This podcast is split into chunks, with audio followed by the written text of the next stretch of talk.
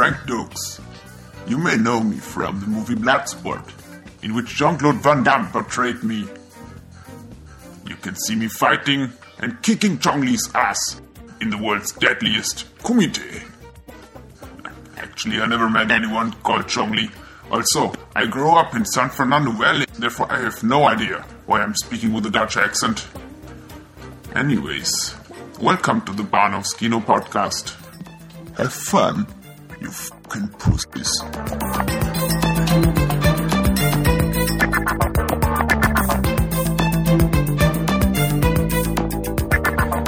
Hallo und herzlich willkommen zu Bahnhofs Kino Podcast, Episode 3. Mein Name ist Patrick und bei mir ist Daniel. Hallo? Aloha. Hm? Aloha, der Bruder von Aloha und Hm? Hallo, okay. Ja, und heute reden wir über die beiden wunderbaren Filme, zwei 80er Klassiker, möchte ich fast schon sagen. Ähm, Dämonie, äh, Dämonen 2 äh, heißt der deutsche Titel von äh, Lamberto Bava. Oh und je. zum zweiten über Lost Boys von Joel Shoemaker. Auch so ein, ein klassischer 80er Knaller. Aber bevor es losgeht, lieber Daniel, was hast du so die letzte Woche getrieben? Oh je. Äh, ja, zum Filme gucken bin ich irgendwie gar nicht so richtig gekommen. Das, das lag interessanterweise nicht am Fußball, sondern an der großen Comicmesse in Erlangen, dem Comicsalon. Und da waren wir mit einem Stand vertreten und haben logischerweise versucht, unser, unser Comic-Zeugs loszuwerden. Und erfolgreich? Äh, verhältnismäßig ja. Also wir waren, wir hatten einen etwas merkwürdigen Stand, der in einer kleinen Sackgasse war. Äh, ich habe immer gesagt, keine Wendemöglichkeiten für LKW. Und äh, die Leute dahin zu locken war an einigen Stellen etwas schwierig, aber die Lautsprecherdurchsagerin, die war auf unserer Seite und hat da tatkräftig mitgeholfen und dann ging es tatsächlich ganz gut. Also bei uns war äh, verhältnismäßig gut gefüllt, denn doch. Wie läuft denn das so ab? Du setzt dich da morgens hin und wartest darauf, dass Leute zu dir kommen oder ist das mehr so wie auf dem Fischmarkt, dass man da Leute ranlocken muss? Ja, ich pack noch ein Viertel Pfund Käse Ja, genau. Äh, manchmal, manchmal ja. Ähm, normalerweise ist es tatsächlich so, und gerade Erlangen, da gehen wir ja noch mittlerweile seit etwa zehn Jahren hin. Ähm, da ist es halt schon so, dass äh, die Leute, die einen nun halt seit der Zeit kennen, einen auch aufsuchen. Ähm, und dann, dann äh, kommen die halt an und fragen halt, was ist Neues da und wie es einem geht und so. Und dann zeigt man halt die gerade erschienenen äh, Hefte oder Bücher, Alben, Manga oder halt Hörspiele, in meinem Fall ja auch. Ähm, ja, dann quatscht man mit denen eine Runde und die kaufen dann was ab und dann zeichnet man was für sie. Schreibt seinen Namen drauf und alle sind irgendwie happy. Ähm, und manchmal gibt es sicherlich auch so eine, so eine leichte Durststrecke. Und dann versucht man halt schon, irgendwie Leute ranzubringen, die einen eben noch nicht kennen. Ne, dann dann äh, sieht man halt, äh, versucht man halt einzuschätzen, wie gucken die Leute, interessieren die sich äh, per se für, für das Material, was man da halt mitgebracht hat. Und dann sagt man halt so eine Sachen wie, äh, wie kommen sie ran, die Bücher beißen nicht, man kann nur einen Papierschnitt kriegen oder irgendwie sowas. Er versucht sie halt so ein bisschen ähm, zu motivieren, halt da mal einen Blick reinzuwerfen. Und manchmal funktioniert das. Und dann nehmen sie einem tatsächlich was ab und oftmals auch gar nicht so wenig. Und ja, Mhm. man, manchmal muss man den Leuten noch irgendwie sagen, pass auf, nimm, nimm mir so und so viel ab, dann gebe ich dir den, den Rabatt oder ich äh, hier hast noch ein Gratisheft, weil wir haben ja auch mitgemacht äh, letztes Jahr und dieses Jahr beim Gratis Comic Tag im Mai jeweils. Und da ist ein bisschen was übrig geblieben, dann sagt man halt auch so Sachen wie äh, hier, ähm, das ist eine, eine Reihe, irgendwie vier, fünf Hefte oder sowas und dann kriegst du noch das Gratisheft da oben drauf oder so. Ja. Oder wir haben auch eine, wir haben eine kleine Tombola gemacht, bei der man nicht verlieren kann. Und so, also äh, es, man, man muss halt schon versuchen, also andersrum, wir versuchen in erster Linie natürlich über, über unsere über unsere Comics selber die Leute ranzubringen. Ne? Also die Covers sind natürlich dann schon so gestaltet, dass prinzipiell halt die Leute drauf gucken sollen. Ja, ist auf jeden Fall ein Blickfang. Ja, Also und deine Hauptheldin, ah, Dankeschön. möchte ich mal sagen. Dankeschön. Ich, ja, jedenfalls, äh, was dann wieder witzig ist, äh, zu sehen, welche äh, Covers offenkundig am besten ziehen, ähm, damit die Leute reingucken. Also es ist nicht jedes von denen. Das sind ja mittlerweile, was weiß ich, wie viele Hefte habe ich noch raus? Acht oder neun oder so. Mhm. Ähm, ja, nicht jedes von denen zieht halt genauso gut. Ähm, aber es ist auch nicht, nur weil das Cover sie anspricht und sie dann durchblättern, heißt es nicht, dass sie dann das Heft auch nehmen. Kann sein, dass sie ein Heft durchblättern, wo ihnen das Cover ursprünglich gar nicht so zugesagt hat, aber der Inhalt gefällt ihnen besser oder so. Manchmal fragen sie auch, worum es da geht, dann erklärt man ihnen das ein bisschen. Ich sage dann immer Abenteuergeschichten, Äh, ein bisschen in Richtung Modesty Blaze oder ein bisschen Mission Impossible, aber die alte Serie. Und so. Und äh, oftmals kommt dann der Tomb Raider-Vergleich, den ich ja wahnsinnig gerne höre, Hüstel. Mm. Und so dann denke ich mir, okay, es ist eine Hayden, äh, aber das heißt noch lange nicht, dass das Lara Croft ist.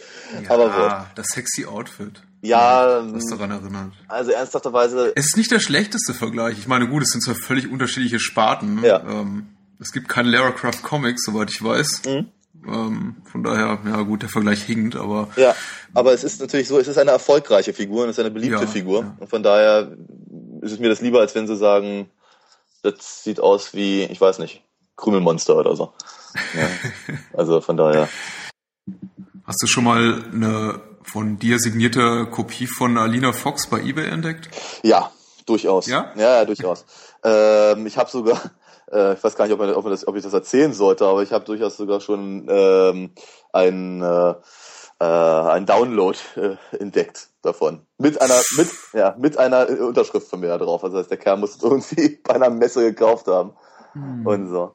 Ich habe sogar, und das, das kann ich vielleicht noch kurz erzählen, das finde ich ganz witzig, weil ähm, ich äh, sammle es nicht unbedingt, weil ich dafür kein Geld habe, aber ich mag ja äh, Originalseiten sehr gerne.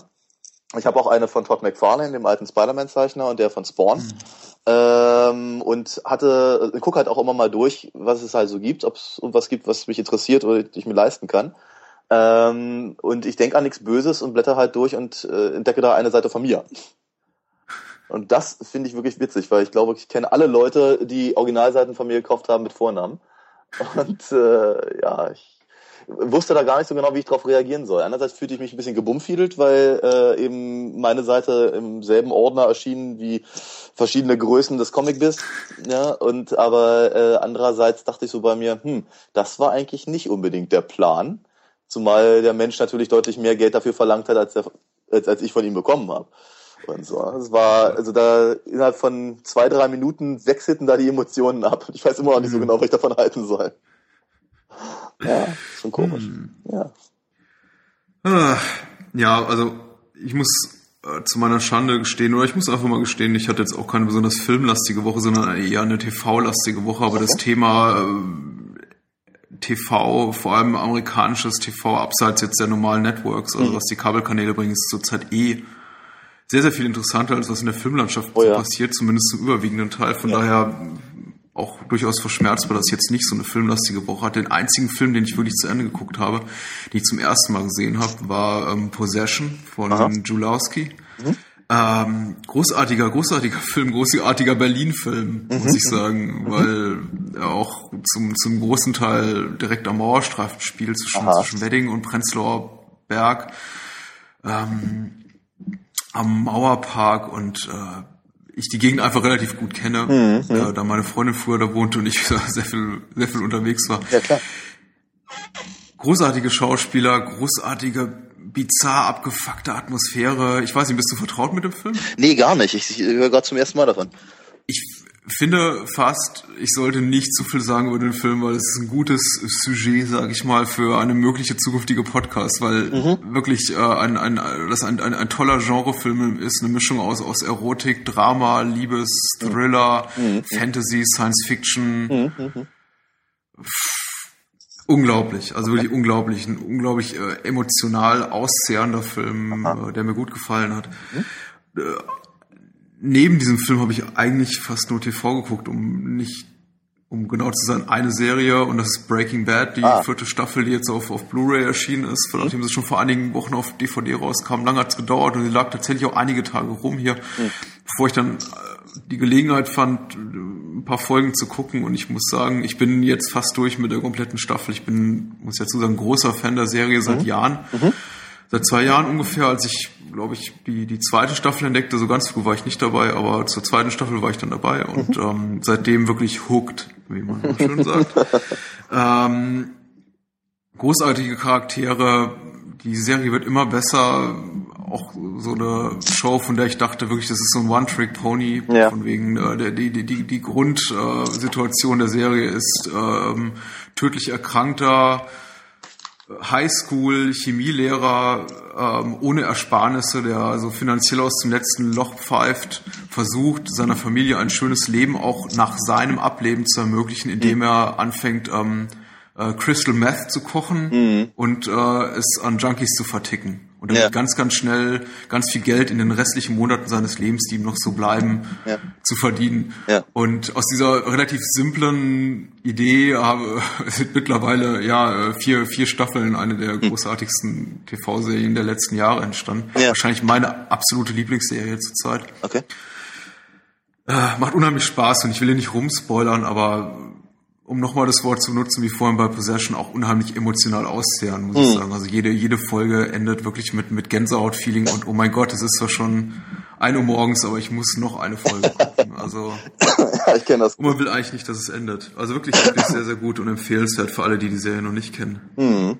Sehr schön.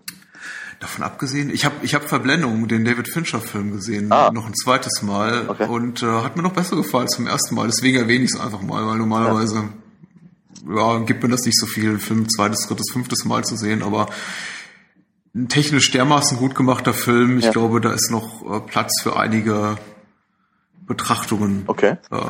ja, ich hatte, ich hatte in den, äh, in die, in die Originalverfilmung oder die was, schwedische Verfilmung, ja, äh, äh, hatte ich äh, nur, nur mal reingeguckt und dachte mir, das ist schon spannend. Äh, damit, da, da würde ich gerne mal die Langfassung von sehen. Hm. Und äh, irgendwie hatte ich halt um den Fincher-Film, obwohl ich Fincher halt mag durchaus, äh, erstmal einen Bogen gemacht, weil ich wollte erstmal das, die, die, die andere Variante sehen. Ja, ja. ja. Die schwedische TV-Fassung, die hat, glaube ich, für die Kinofassung noch ein bisschen gekürzt wurde, ist auch, ist auch nicht schlecht. Allerdings in weiten Teilen jetzt mal bis ausgenommen die weibliche Hauptdarstellerin in, in, in jeder Hinsicht schwächer als das US-Remake. Echt, ja? Ich okay. mal sagen. Also das US, die US-Version ist fast eine 1 zu 1 Version von der schwedischen TV-Version, was, was es noch komischer macht, dass David Fincher in dem Audiokommentar, der auf der DVD ist, den ich äh, letzte Nacht mal gehört habe, ja. kein einziges Mal überhaupt die Existenz der schwedischen Fassung erwähnt. Oder super. es ist nur so, ja, my vision here, my mm. vision there. Und, mm. es ist, ähm, äh, es ist doch in, in, in, in vielerlei Hinsicht eine, eine direkte Kopie, allerdings wirklich technisch, technisch mhm. großartig gemacht. Also spielt wirklich in schneeverschneiter Kälte und man mhm. spürt die Kälte förmlich. Mhm. Äh, technisch ist, ist Fincher einfach großartig. Er mhm. arbeitet auch immer mit großartigen Kameramännern, Komponisten mhm. Mhm. zusammen. Und äh, es ist äh, wirklich extrem gut gemachter, technisch gut gemachter Film, wobei ja. auch die, die Handlung ähnlich verworren ist, eben wie in der schwedischen Fassung und ja. in dem Buch, wie ich mir habe sagen lassen, auch, ja. nämlich äh, ja, konfus. Ja. Da ja. kommt nicht viel Spannung auf. Ja. Also ich weiß nicht, also Fincher ist, ist ein ganz, ganz merkwürdiger Regisseur für mich. Äh, vielleicht auch eine ganz gute Überleitung zu den, zu den Themen, die wir, die wir heute ja äh, etwas ausführlicher besprechen wollten. Ähm, für mich hat, hat Fincher ein paar wirklich brillante Sachen gemacht. Ein paar Sachen, die ich nie so dolle finde und ein paar, die mich irgendwie überhaupt nicht interessieren. Also mhm. ähm, ich hatte, äh, glaube ich, mittlerweile drei Ansätze, äh, um mir Panic Room anzugucken. Der Film interessiert mhm. mich einfach nicht. Es ist einfach, äh, der geht mir so sowas von dermaßen irgendwo vorbei, dass ich einfach keine Lust habe, mich äh, damit auseinanderzusetzen, selbst wenn er gut gemacht sein soll und all das. Ja. ja. Äh, genauso wie äh, hier, äh, äh, wie heißt das Ding noch gleich? Social Social Network. Danke, genau. Mhm. Äh, es interessiert mich nicht. Mhm. Es ist einfach überhaupt nicht mein, mein Thema, selbst wenn es ganz, ganz toll sein sollte. Ja, und von Zodiac war ich übrigens auch nicht so richtig angetan. Uh, also bei Social Network stimme ich nur noch im Maßen zu, obwohl ich den Film recht unterhaltsam fand. Also mhm. ich habe hab jetzt auch nicht das Bedürfnis, den noch ein zweites, drittes Mal zu gucken. Ich habe noch nicht einmal gesehen. Deswegen, deswegen sage ich ja, er interessiert mich nicht, weißt du? Ich muss da, muss da jetzt nicht, nicht, äh, also muss auch ganz ehrlich zugeben, auch Fight Club hat mich ursprünglich nicht interessiert. Man ah, hat es einfach, ja. einfach mitgenommen ins Kino und dachte mir, na super, dann muss ich jetzt das irgendwie aushalten. Ich fand den im Nachhinein äh, einen der besten Filme, die ich dann äh, in den letzten, weiß nicht, zwölf oder 13 Jahren gesehen habe, ja, weil mhm. einfach mich, äh, mich sehr begeistert hat damals. Aber ich hatte Findest du nicht das. Hm? Entschuldigung. Ja. Ich wollte dich nicht unterbrechen. Kein Problem. Sag, was du sagen wolltest. Findest du nicht, dass der, der, der Kult, der so um Fight Club entstanden ist, vor allem eben online, mhm. äh, den Film ein bisschen kaputt gemacht hat, auch für dich? Oder nimmst du das gar nicht so wahr? Ich nehme es nicht wahr. Also ich, ich versuche mhm. so eine Sache im, äh, im Allgemeinen nicht wahrzunehmen. Ich versuche mhm. die ich, ich weiß, dass es mir in vielen Sachen nicht gelingt, also gerade wenn, wenn der innere Fanboy bei mir raus will. Ähm, aber ich äh, versuche die Filme schon mehr oder weniger in sich selbst äh, ähm, äh, zu bewerten und nicht, was draus gemacht wird. Mhm. Ja, ähm, das, ist, das ist auch mal eine Generationsfrage und gerade das Internet hat da halt eine ganze Menge ähm, Einfluss, der sich meiner Meinung nach nicht so nicht gehört. Ja, äh, das, also gerade in, in, der Diskussion um, was weiß ich, keine Ahnung, die Star Wars äh, Filme und sowas, ja. Und während, während ich zwar irgendwie die, diesen, dieses, äh, diesen Spruch irgendwie George Lucas raped my childhood irgendwie ganz, ja. wit ganz witzig finde und ich auch irgendwie weiß, was sie damit meinen, denke ich irgendwie, ja, Jungs, haben sie es auch eine Nummer kleiner, weißt du? Also irgendwie das, das ist Quatsch, es ist wirklich kompletter Blödsinn.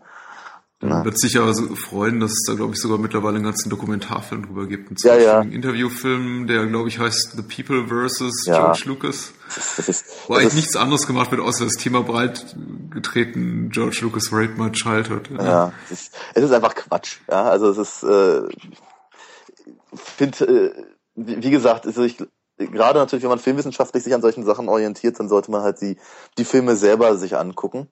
Und ich weiß, mhm. dass es heute immer schwerer wird, Filme alleine zu sehen. Wir sagen, äh, das Gesetz der Serie trifft halt immer mehr auch ins, ins Kino halt ein.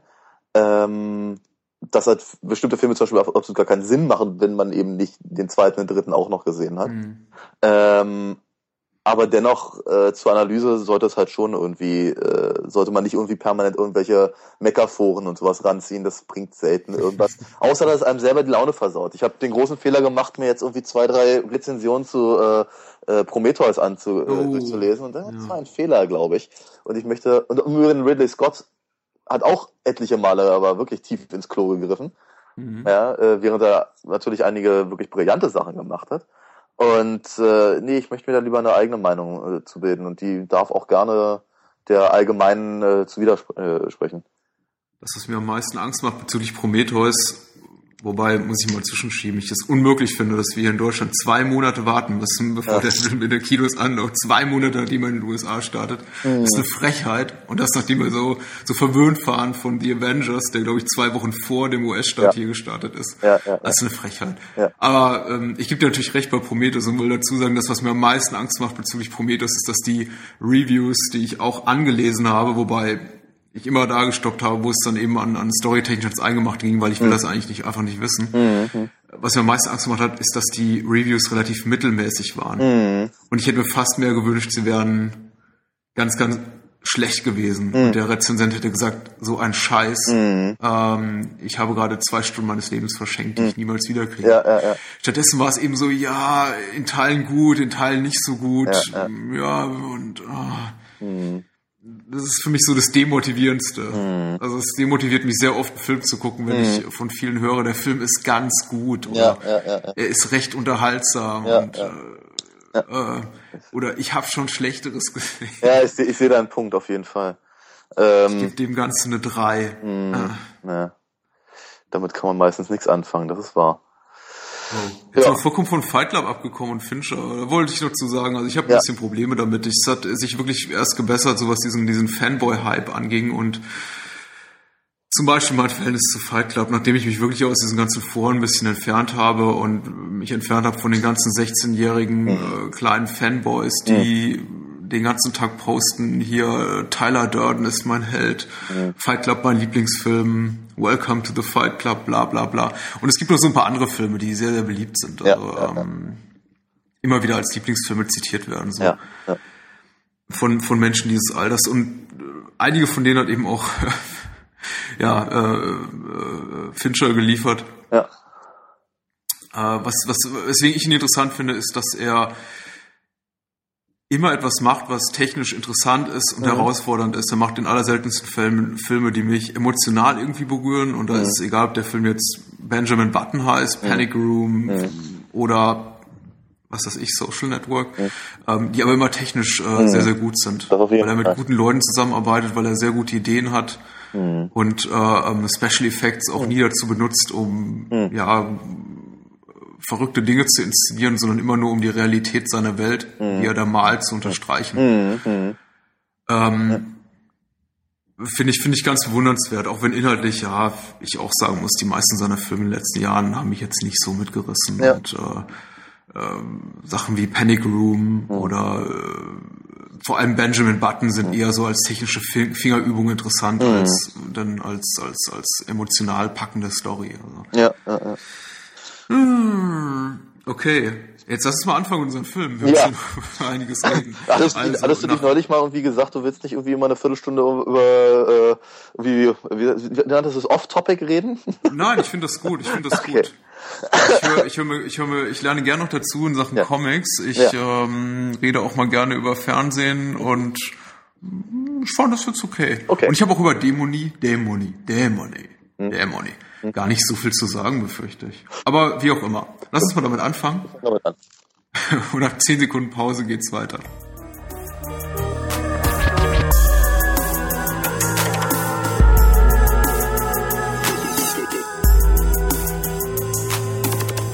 Okay, unser erster Film heute Abend ist Dämonie.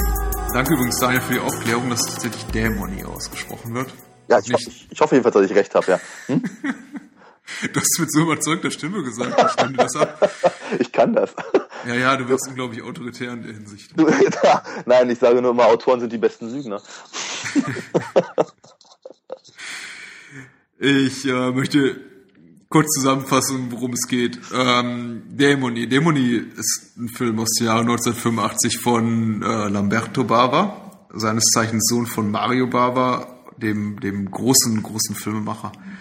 Oder? Großen äh, Meister des Giallo und fantastischen Filmen des 60er, 60er, 70er Jahre italienischen Kinos. Also äh, sein Vater ist mit Sicherheit um einiges prominenter als er, aber Lamberto Bava hat auch mit vor allem mit seinen beiden Dämonenfilmen auch äh, einiges Passables, sondern Horror, unterhaltsam Horrorschund äh, hingelegt. Ganz, ich glaube, Äh, sein, größter, sein größter Erfolg war dann doch die Fantagiro-Serie, ne? Ja, ja, ja. Ähm, jetzt muss ich gerade über. Na? Stimmt, stimmt. Ja, Prinzessin Fantagiro. Ich, das habe ich tatsächlich komplett vergessen. Aber wobei man auch sagen muss, da hat er sich jetzt nicht wirklich so, so künstlerisch austoben können. Ich glaube nicht, dass er da sein Herz und seine Seele reingeschüttet hat, weil ich, ich, ich mag die Fantagiro-Filme. Ich meine, wir sind alle irgendwie damit so au- aufgewachsen. Okay, ein bisschen spät dran war ich schon, weil ich glaube, ich war so 11, 12, 13, als die rauskam. Aber so richtig viel, ja, Auteur, also eigene, eigene, eigene Note steht, steckt da, glaube ich, nicht drin, wenn ich mich recht erinnere. Ja, ich habe es auch nur noch ganz, ganz vage auf dem Schirm. War nie, war nie so richtig mein Fall, muss ich ganz ehrlich gestehen. Du warst ja auch damals schon 28 oder so. Ähm, ganz so viel älter als du bin ich nicht, oder? Also, ich weiß nicht genau. Wird- Alter Mann. Ja, das sowieso, ja. äh, nee, So, sieb, äh, hm? sieb, 17 oder 18 muss ich gewesen sein. wow. Hm. Ich, ja, ich war, ich glaube, es war, war 90, 91, zwar, ich, ich, ich möchte jetzt keinen Scheiß erzählen, aber ich meine, es war Anfang der 90er, glaube ich, dass die rauskamen, ne? So Echt? 91, 92. Okay, Das, ja, das käme doch hin mit deinem Alter, oder? bitte? Nochmal, letztes? Das käme doch hin mit deinem Alter, so 91, 92. Ja, ja, das ist, aber da, also 98 war ich 16, ja. Ja. Dann passt das ja. Und ich glaube auch, ich war damals schon so, so ein bisschen raus aus der Nummer. Erinnere mich aber, dass meine kleine Schwester immer sehr begeistert war. Oh ja, ja, ja. Echt, sind wir so weit auseinander? Das war mir, war mir gar nicht bewusst. Ich bin Jahrgang 79. Naja, Gott, die vier Jahre. Ja, die vier Jahre. Ja. Also immerhin. Zu den äh, für die ganzen äh, 20, 25-Jährigen, mit denen wir jeden Tag da zusammenarbeiten müssen, Das ist wohl sind wir wahrscheinlich eh beide. Ja, sowieso. Gesetzt. Ja, ich habe aber ich, hab, ich muss dazu noch eine Anekdote, oh Gott, wir kommen hier vollkommen off topic, aber ich zähle das zu eine schöne Anekdote und zwar aus, äh, ich empfinde das als eine schöne Anekdote. Ja, Als ich rein. 10, 11 war, durfte ich äh, Donnerstag oder Mittwochabends immer MacGyver gucken bei meiner Oma. Okay. Und äh, der lief immer Donnerstagabends oder Mittwochabends bei Sat 1 um 20.15 Uhr. Ich durfte ausnahmsweise an diesen Tagen, wenn MacGyver lief, auch mal bis Viertel nach neun aufbleiben. Ey. Und es gibt tatsächlich eine, eine relativ späte MacGyver-Folge, irgendwie aus der dritten, vierten, fünften Staffel. Das war auf jeden Fall nicht mehr ganz am Anfang, als MacGyver an, äh, auf einem Steg sitzt und angelt und äh, sinnierend tief über tiefe Dinge, sinnierend ähm, in die Ferne starrt und ein Junge tritt von hinten an ihn heran. Das war so ist so, ist so eine Teaser-Szene, also bevor der eigentliche Vorspann kommt. Mhm. Und der kleine Junge fragt ihn, äh, was machst du? Ja, erzählt er, ich habe gerade meinen Partner verloren, bla bla bla. Ich erinnere mich nicht an die Details. Es, äh, er nahm irgendwie Bezug auf eine vorherige Episode, wo, wo das furchtbar Dramatisches passiert war. Und der kleine Junge fragt ihn, äh, ja, wie, wie, wie alt bist du denn? Mhm. Und MacGyver, Richard Dean Anderson, der Held meiner Kindheit, sagt, ähm, ich bin 44. Aha. Älter als mein Vater zu dem damaligen Zeitpunkt. Ah, okay. Und ich sitze da und ich habe das, was ich heute als äh, What the fuck Gesicht ja. bezeichnen würde, mir fallen die Brocken aus dem Gesicht und ich denke mir, oh mein Gott, MacGyver ist alt. Dieser alte Mann. Aber ganz ehrlich, ich, ich möchte ja ganz dringend zu meinem 40. Geburtstag ein T-Shirt haben, auf dem drauf steht, netter älterer Herr. es ist, ähm, ja. Hm. Ich, äh, ich habe, äh, ich glaube jetzt, wenn man so die 30 knackt, nimmt man es auch als Affront, wenn man als, als, als junger Mann bezeichnet wird. Bisschen, vor, vor, vorzugsweise von Leuten, die kaum älter sind als man selber. Ja, wobei ich mich immer noch darüber wundere, wenn man mich sieht. Also ernsthaft, da bin ich immer ganz, ganz zurückgenommen irgendwie. Das ist ganz komisch. Mhm, ja. Wir reden über Dämonie, ja? Ja. Ein guter Dämonie. Plan, lass uns das tun. Dämonie, äh, Lamberto Bavas ja.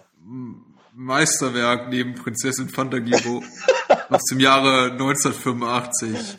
Hat äh, eine, eine sehr karge Handlung, möchte ich mal sagen, die ja, sich äh, ja. in also, Sätzen zusammenfassen lässt. Äh, Dario Argento, der an dem, an dem äh, Drehbuch mitgearbeitet hat, muss irgendwie, keine Ahnung, äh, in der gesamten Schreibphase irgendwie auf dem Klo gesessen haben oder sowas, weil so richtig was passiert da eigentlich nicht, ne.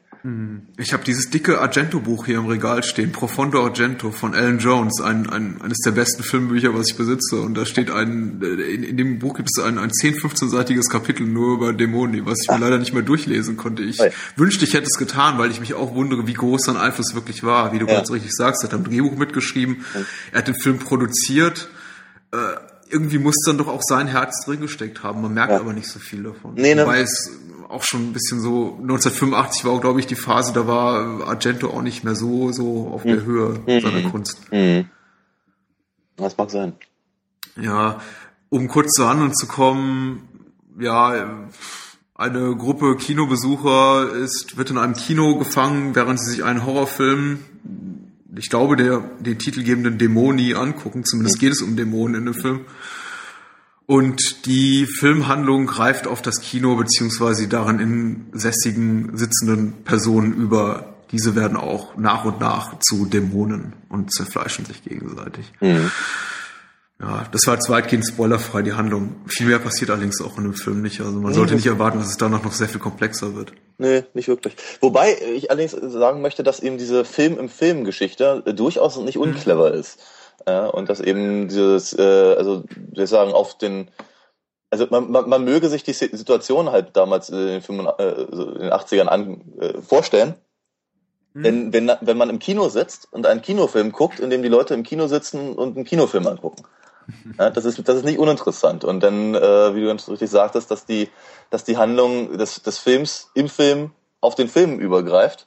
Mhm. Ja, wäre sehr witzig gewesen, wenn wenn dann irgendwelche Dämonen auch durch die echten Kinos gerannt wären und wieder als als, als Promotion Gag oder so. Aber ähm, also das ist das ist tatsächlich nicht doof. Ja, das ist, mhm. äh, wenn eben die Geschichte auch durchaus sehr äh, sehr kurz gefasst ist, ähm, ist der Film nicht äh, nicht prinzipiell blöder. Mhm. Also ich finde tatsächlich, ähm, dass der Film relativ behäbig äh, inszeniert ist. Äh, fand ihn an einigen Stellen etwas träge tatsächlich sogar. Mhm. Ähm, tricktechnisch brillant. Also die, äh, also wenn, wenn da jemand tatsächlich gekratzt wird, dann sieht das aus wie, naja, als würde halt eine Kralle irgendwie durch Fleisch gehen, was äh, man in den meisten anderen Horrorfilmen so nicht unbedingt sagen kann. Und äh, also da haben sie ja wirklich ein oder zwei äh, Gedanken gemacht, wie sie es halt ähm, am schönsten irgendwie darstellen. Hm. Also ist auf jeden Fall tricktechnisch wunderbar, alte Schule. Also es macht schon Spaß, muss ich sagen. Also vor allem wegen, wegen der Tricktechnik. Und weil er eben so ultra cheesy 80er äh, Trash ist. Ich möchte eigentlich, eigentlich möchte ich ihn gar nicht als Trash bezeichnen. Er ist nee. tatsächlich relativ kompetent inszeniert. Oh ja. Also man hat an keiner Stelle das Gefühl, da sitzen Dilettanten hinter der Kamera, nee. sowohl was die Effekte betrifft, Kameraführung. Ja. als auch das ganze Set-Design. Ja, das ist, äh, ist das handwer ist handwerklich absolut einwandfrei alles, ja. Hm, ja. Hm. Ich habe mich sehr gefreut, äh, äh, also ich hatte mich erst mal gewundert, weil ich kannte den Film noch nicht, du hattest ihn mir ausgeliehen, vielen lieben Dank nochmal. Ähm, aber ich hatte gedacht, okay, Moment, die U-Bahn kennst du doch das ist doch Berlin. Nach dem Moment, das ist Gleis Dreieck. Und dann äh, steigt so irgendwann Heidelberger Platz aus, den ich nun wieder sehr gut kenne, weil äh, halt meine deutlich bessere Hälfte dort lange gewohnt hat.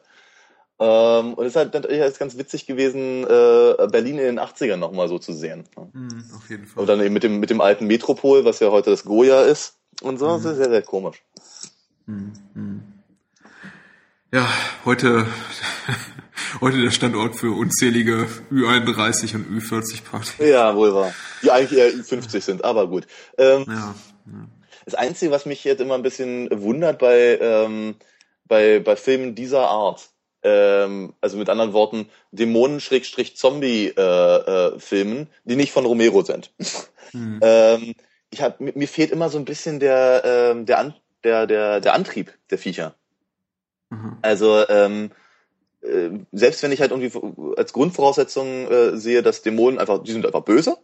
Ne? Mhm. Und jetzt wollen sie irgendwelche anderen Leuten einen Kragen, was eigentlich als, als Erklärung für solche Viecher reichen könnte, stelle ich mir immer die Frage, die greifen irgendwelche Menschen an und zerfleischen mhm. die nach äh, Strich und Faden aber danach werden die eben auch zu Dämonen. Das heißt, mit anderen Worten, wäre es nicht irgendwie sinnvoller, sie einigermaßen äh, äh, intakt zu lassen, weil wenn, wenn, wenn der Antrieb ist irgendwie, wir stellen eine große Armee auf, um alle Menschen zu töten, wäre es ich ganz günstig irgendwie, die, die, die auch noch bewegen können.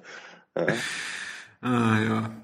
Wobei der Film sich so, also der, der, ja, der Film ist, geht, geht sehr halbherzig mit seiner Mythologie um, wobei ja. so Ansätze erkennbar sind. Bloß ich dachte eben, das wird auch noch weitergeführt. Mhm. Tatsächlich ist ja auch äh, in dem Film, im Film, den wir sehen, mhm. wird sowas wie eine Mythologie aufgebaut, ja. in dem die Charaktere in dem Film gezeigt werden, die ich glaube, das Grab von Nostradamus meinen ja. entdeckt zu haben, oder es ist tatsächlich das Grab von Nostradamus. Ja. Und äh, sich, über, sich die Konsequenzen ausmalen, die es jetzt wohl haben könnte, mhm. äh, wenn sie sich an dem Grab vergehen, bla bla bla mhm. und so weiter. Aber es führt irgendwie nirgendwo so wirklich hin. Mhm. In dem Moment geht's dann, geht dann das dämonische Gespuke auf der Leinwand mhm. im Film los mhm. und auch in der äh, Filmhandlung außerhalb des Films im Film. Mhm. Ja, okay. Das war jetzt komplett verwirrend, aber ich nee, glaube, ich das was Ich habe dich verstanden. ja. Auch, auch etwas eigenartig fand ich die, die Dame, die, die, die Kinodame, die ja irgendwie am, in den ersten drei, vier Szenen, in denen sie auftaucht, irgendwie wirkt, als wüsste sie was. Mhm. Also äh, eine, eine Dame in Grün mit roten Haaren, die passend, mhm. äh, die halt, die guckt die ganze Zeit mysteriös. Ja, und als wüsste sie genau, was halt irgendwie äh, als nächstes passiert, als würde sie es fast schon vorbereitet haben. Und letztendlich ist sie genauso eine von den Opfern äh, im, im Kinosaal wie alle anderen auch. Ja, ja. Das hatte ich irgendwie gedacht, irgendwie da dachte ich, käme noch ein bisschen mehr was aber ähm, irgendwie äh, nicht weiter äh, äh, erwähnt wurde. Dafür hatte ich allerdings auch den Eindruck, dass irgendwie sämtliche von den von den Kinogängern irgendwie ab der Hüfte abwärts ähm, gelähmt waren. Weil ich weiß nicht genau, wenn ich irgendwo wegkriechen möchte, dann würde ich vermutlich auf allen Vieren krauchen und nicht mich irgendwie an den, wie wir sagen, auf den, auf den Ellbogen an, nur an den Händen vor, ranziehen. Irgendwie, eigenartige Entscheidungen teilweise. Ja, ja. Hm. Das ist wohl wahr. Ich habe, ähm, also was mich vor allem angesprochen hat, war das ganze 80er-Flair. Deswegen da ja. mit der Film auf jeden Fall Pluspunkt. Und oh ja. liegt vor allem am Soundtrack, oh ja. aber darauf möchte ich gleich noch ein bisschen eingehen, aber auch am, am, am Set-Design. Mhm. Wenn die Charaktere, also wenn man sie zum ersten Mal sieht in der in der Kinolobby, ist aber die ganze Lobby gepflastert mit äh, Plakaten, mhm. Filme von aktuellen Kultfilmen oder Kultfilmen früherer Tage. Mhm.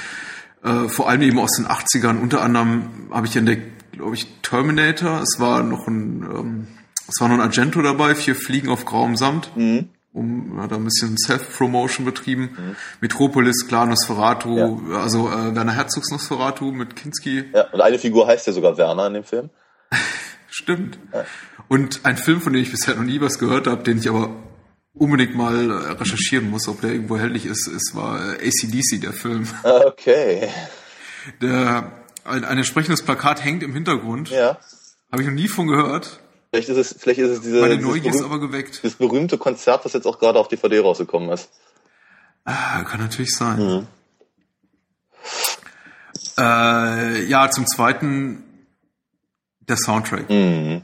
Großartig. Voller, voller äh, Hard Rock, möchte ich sagen. Rock, Heavy Metal. Mhm. Ja, Motley Crue ist mit 80er. bei. Ja, Ja, wunderbar. Billy Idol. Ja, sehr schön. Aber auch Rick Springfield interessanterweise. Gerade wenn man, wenn man Californication geguckt hat, sehr komisch. Kann den Mann nicht mehr ernst nehmen.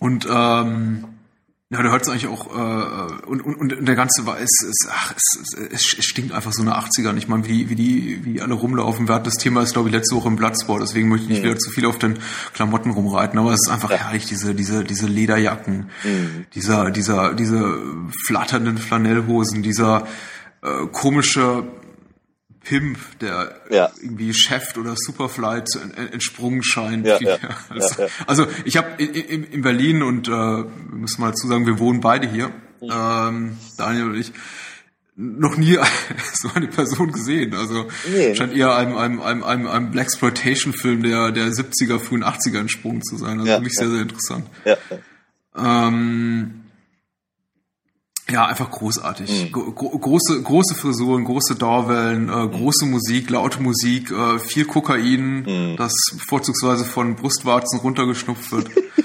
ähm, äh, ganz, ganz, ganz großes 80er-Flair. Also für alle Leute, die irgendwie, weiß nicht, vielleicht ein paar Jahre jünger sind als wir und denken, oh, die 80er waren eigentlich eine verdammt coole Zeit. Ja, 80er Revival. Und ich meine, die leben ja gerade wieder so ein bisschen auf. Mhm. Guckt euch den Film an, der wird Spaß machen. ja, auf jeden Fall. Also Spaß machen. ich, äh, ja, ich hatte mich auch sehr gefreut. Ich kannte ihn halt vorher noch nicht. Und ähm, ja, mir, mir hat er relativ gut ge- äh, gefallen. Ich muss zu meiner Schande gestehen, dass ich eingeschlafen bin nach der, nach der Hälfte. Aber ich habe ihn irgendwie auch, glaube ich, morgens um drei oder sowas gesehen, äh, was vielleicht nicht unbedingt die allergünstige Sache ist, aber er ist in, an einigen Stellen etwas behäbig äh, inszeniert. Ja. Ähm, er, wie soll ich sagen, er ähm, möchte gerne die ähm, die Splatter-Szenen möchte er gerne ausdehnen. Mhm. Ähm, und das, das tut dem Film dann wieder gut, weil da, da, da hat er seine Stärken. Ähm, aber wie gesagt, also ich glaube, wenn man ihn, wenn man ihn zu einer normalen Uhrzeit äh, sich anguckt, dann äh, äh, er hat, er hat äh, auf jeden Fall immer noch Charme. Ich finde ihn sehr gut. Ich, ähm, es ist tatsächlich äh, etwas ermüdend, vor allem die ganzen Szenen zu Anfang des Films, in denen die Charaktere eingeführt werden, die eigentlich eh, die eigentlich ohnehin nur Dämonenfutter sind. Ja, natürlich. Tatsächlich gibt man mit, mit, mit äh, jedem dieser Charaktere, die vor allem in, in Pärchen auftreten, da ist das, da ist das Liebespaar, da ist ein etwas älteres Paar mit einem blinden Mann und seiner sehr bedürftigen Frau. Ähm, Schön gesagt. zwei, äh, zwei äh, männliche Freunde, die sich an zwei äh, weibliche Freundinnen ranschmeißen. Dann ist da der besagte Pimp. ähm, dunkelhäutige Pimp in seiner Pimp-Suit mit seinen zwei Lady Friends. Also, ähm, und, und jeder dieser Charaktere oder jedes dieser Pärchen oder Grüppchen kriegt eigentlich so eine Einführung, kriegt Ja. am Anfang des Films so zwei, drei, vier Minuten, Ja. um so ein bisschen den, den, ja, die, den den Charakter zu etablieren. Ja, aber später überhaupt keine Rolle mehr spielt, Ja. weil in dem Moment, wo die Dämonen wirklich von, die Leim, von der Leinwand in den Kinosaal übergehen, Mhm. ist einfach nur, ähm, bricht einfach nur die Hölle aus Wobei- und äh, wo-.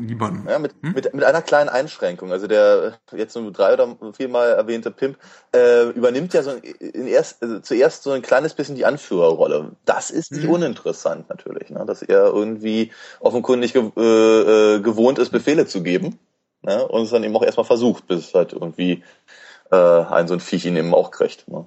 Hm. Hast du den Film auf Englisch gesehen oder auf Italienisch? Ich wollte ihn erst auf Italienisch sehen und dann dachte ich irgendwie, weil ich dachte, das sei das Original, die Originalsprache. Mhm. Äh, und dann dachte ich mir, Moment mal kurz, die, die Mundbewegungen passen irgendwie gerade gar nicht zu dem, was ich da höre. Und dann habe ich auf Englisch umgeschaltet und dachte mir, das ist, das ist spannend. Italiener ähm, spielen in Berlin auf Englisch Mhm. einen Horrorfilm. Also das fand ich also total Der merkwürdig. Film ist, der Film ist komplett nachsynchronisiert, also, Ja. soweit ich weiß. Ja. Wie äh, fast alle italienischen Filme bis, ja, bis in die 80er hinein. Ich Ja. glaube, bevor, ich glaube, die ersten wirklich äh, Filme mit Original-Soundtrack von, von der Location die, äh, aus Italien kamen, glaube ich, erst wirklich in den 70er, 80er nochmal, überwiegend, glaube ich, noch bis, bis vor 20 Jahren. Mhm. Jeden Film nachsynchronisiert. Mhm. Vor allem, weil es eben auch, äh, vor allem diese ganzen, diese ganzen Euro-Pudding-Co-Produktionen, Ja. wahrscheinlich irgendwie äh, von den zehn Hauptdarstellern drei Deutsch sprachen, zwei Ja. Englisch, vier Italienisch und einer Spanisch. Ja, Also, das erinnert mich an eine, an eine kleine Anekdote, die ähm, Rainer Brandt mal erzählte, der große Synchronisateur, Chef, äh, der vor allem für die Terence Hill und Bud Spencer Sachen zuständig war damals und die zwei und so. Und der erzählte, dass er ähm, bei einem Dreh war eines Bud Spencer Films, ich glaube, was ich Plattfuß in Afrika oder sowas, wo äh, Bud Spencer angegriffen werden sollte von einem Kleinwüchsigen. Und der hat seinen Satz nicht, äh, nicht äh, fehlerfrei sagen können. Und also nach dem 20. Take oder sowas hat dann äh, Bud Spencer wohl zu ihm gesagt, du vergiss es, äh, vergiss deinen Text, das macht alles Rainer später in Berlin. also, ja, ich, äh, ich meine, auf die Art und Weise sind großartige Filme entstanden. Ich meine, mich an diverse Interviews mit Clint Eastwood zu erinnern, wo er eigentlich, wo, wo, wo er erzählte von seinen Erfahrungen mit Sergio Leone beim Dreh der, der Dollar-Trilogie und äh, immer, immer wieder sagt, im Grunde haben wir kaum ein Wort gewechselt, wirklich äh, im klassischen Sinne, sondern uns eher mit Händen und mit Händen und Füßen verständigt. Und äh, ich meine, was dabei rausgekommen ist, sind ein, ein paar der, der großartigsten Western, Ja. mit Sicherheit die besten Spaghetti-Western, Ja, die je produziert wurden. wohl wahr. Und schon wieder sind wir von Dämoni weg. Ja, also du hast, aber du hast, du hast durchaus recht. So, so wahnsinnig viel ist über den Film nicht zu sagen, außer dass, dass er sich, äh, sagen wir mal, durchaus lohnt. Ja? Also, kann man sich mal angucken. Weil ich habe ich hab vorhin, wir, wir haben vorhin, glaube ich, noch das hand- handwerkliche Geschick gelobt, mit Ja. dem der Film inszeniert wurde. Es muss, ich muss aber auch, möchte auch nicht verschweigen, dass es durchaus einige Szenen gibt, die, die, die dermaßen plump sind, nicht unbedingt inszeniert, aber dermaßen plump zusammengeschnitten, dass ich mich schon gefragt habe, äh, was sie dort in der, in der Editing Booth oder wo auch immer ähm, geraucht haben. Zum Beispiel, vor allem, vor allem was die, was die, diese äh, Punker-Rocker-Bande betrifft, die ungefähr die acht, 18 Mal die Gedächtniskirche umrundet, Ja, ja, ja. äh, bevor sie dann irgendwie an, am, am, am Metropolkino ankommen. Und immer wieder wird zurückgeschnitten auf den immer gleichen äh, Billy Idol Song. Ich glaube, es ist, ist es White Wedding? Das ist White Wedding, ja. Ja, äh, man, man, man könnte meinen, der Regisseur oder Produzent hätte sich gedacht, so, jetzt haben wir schon für die Lizenz bezahlt, den verdammten Song zu benutzen, jetzt spielen wir den auch aus. Deswegen wird immer wieder zurückgeschnitten zu der Bande im Auto, wie sie gerade zum dritten Mal, zum fünften Mal an der Gedächtniskirche vorbeifährt und äh, White Wedding wird ausgespielt. Ja. Also das so, so das war war ein bisschen stümperhaft, aber durchaus amüsant. Also ich konnte mit Schmunzeln nicht ver verkneifen, aber in dem Moment war für mich natürlich der Horroraspekt des Films, nämlich äh, das äh, Gefühl wohligen Gruselns einfach weg. Muss äh, das, das aber auch durchaus. Also ich habe, also ich hatte nicht das Gefühl, dass Gruseln äh, im Vordergrund stand. Deswegen sagte ich ja vorhin auch, dass die Splatter-Sachen ihnen, glaube ich, sehr, sehr wichtig waren und wir, die sind auch sehr, sehr gut um, äh, umgesetzt. Ähm, aber ähm, ich hatte nicht das Gefühl, dass halt wirklich so äh, so dieses uh, uh, was ist da hinter der Tür äh, äh, halt bei mir hochkam. Oder eben äh, auch auch äh, Schreckeffekte und was springt einem in die Kamera. Äh, war ich glaube einmal wirklich drin aber ansonsten haben sie auf sowas eher verzichtet. Dafür haben sie lieber in Großaufnahme gezeigt wie unten Hals kaputt geht. Ne? ähm, ja. Was allerdings äh, vielleicht bei der bei der Gedächtniskirche äh, äh, erwähnenswert ist, dass sie dass sie rein ähm, äh, geografisch durchaus äh, nicht verkehrt waren. Wenn man an Lola Rent denkt, wo man halt äh, in einer Viertelstunde von Zehlendorf nach Mitte rennt, was für Leute, die nicht in Berlin wohnen, äh, kurz erklärt, nicht ganz so einfach ist. Ähm, jedenfalls, äh, wenn man also bedenkt hat, dass die eine U-Bahn-Station ist Heidelberger Platz, die nächste ist Wittenberg Platz. Das ist schon relativ in der Nähe. Beide äh, U-Bahnhöfe sieht man. Dann eben besagte Gedächtniskirche ist nicht weit weg vom Neuendorfplatz, wo eben äh, das Metropol ist. Ne? Also von daher, das, das, das stimmte ansatzweise durchaus. Vielleicht nicht unbedingt, dass sie dreimal um die Kirche rumfahren, aber trotzdem. Ja, das ist mir auch aufgefallen. Ich finde es tatsächlich störend, wenn man eine Stadt kennt und Ja. äh, so, so etwas passiert. Ja. Aber, ich habe Lola Rent lang nicht geguckt, aber ich meine, es hat mich äh, da auch nie so gestört, weil der Film einfach nur mal verdammt so ver- verdammt nur mal sehr sehr schnell ist Ja, ja. und äh, man irgendwie einfach so so irgendwann mit mitgeht und und Ach, gestört hat auch nicht. geografischen Kenntnisse. Ja. Ges- Gestört hat's mich nicht, als es mir nur Mhm, aufgefallen hat. Ja. Ah, das stimmt schon. Sie startet in Zehlendorf und ich glaube, es ist dann wirklich relativ fix so nach fünf oder sechs Minuten an der Oberbaumbrücke. Ja, ja. Das ist, äh, ja. Das ist schnell, das ist schnell. Ja, auf jeden Fall. Wow. Ja. Man nennt sie auch den roten Blitz. Mhm. Ähm, beeindruckendster Moment von der Inszenierung in äh, Dämonie empfand ich äh, den, ich glaube, den ersten gruppierten Angriff der Dämonen, wo sie diese Treppe hochkommen. Oh ja. Ich glaube, es ist alles so, so ein, ein, ein, ein, ein Rauch, Mhm. Rauch, rauchgeschwängerter Flur, äh, wo, wo die dann die Zeitlupe so eine Treppe hochstürmen. Also das ist auf jeden Fall, und unterlegt mit so, so einem Hardrock-Soundtrack. Ja, ja. Das ist sehr, sehr cool gemacht. Auf jeden, Fall. Auf jeden Fall. Auf jeden Fall. Hat mir sehr gut gefallen. Ähm, ich habe den Film auch auf Englisch geguckt. Die Dialoge sind grauenhaft. Ich, Ja. ich, ich hoffe, ich hoffe, sie sind besser in der italienischen Version. Ich weiß es nicht. Vielleicht auch nicht. Vielleicht spielt es auch einfach keine Rolle. Aber Ja. es gibt wirklich so so Perlen wie. Ach, ich glaube, gegen Ende des Films will, will ein, ein Charakter, der auch von einem Dämon angefallen wurde, dass, dass ihn die anderen zurücklassen und er sagt, Leave me alone, leave me alone. Und die, die, die beiden, seine beiden Freunde rennen weg und, und sagen, we can't leave him alone, no, leave me alone. Und es ist einfach, ja, entweder war da ein schlechter Übersetzer dran, oder man hat sich einfach nicht so um, um, um, um Wortlaut, Doppelungen geschert. Also es, ist, es, es klingt unheimlich stümper. So ein paar Perlen sind, also solche Perlen sind vermehrt in dem Film zu finden. Ja, Aber äh, spätestens dann wirklich, wenn so die letzten 15, 20 Minuten anbrechen, möchte ich sagen, äh, schmeißt mal Innenverstand aus dem Fenster. Äh, Geräte, ich möchte jetzt nicht zu viel spoilern, aber Fahrzeuge, äh, fliegende Fortbewegungsmittel krachen durch den durch die Kinosaaldecke. Äh, ja, äh, ein Samurai-Schwert und ein Motorrad kommen zum Einsatz, um die Dämonenherden zu dezimieren und ähm, es geht wirklich so in, in, in Braindead Ja. Oh ja.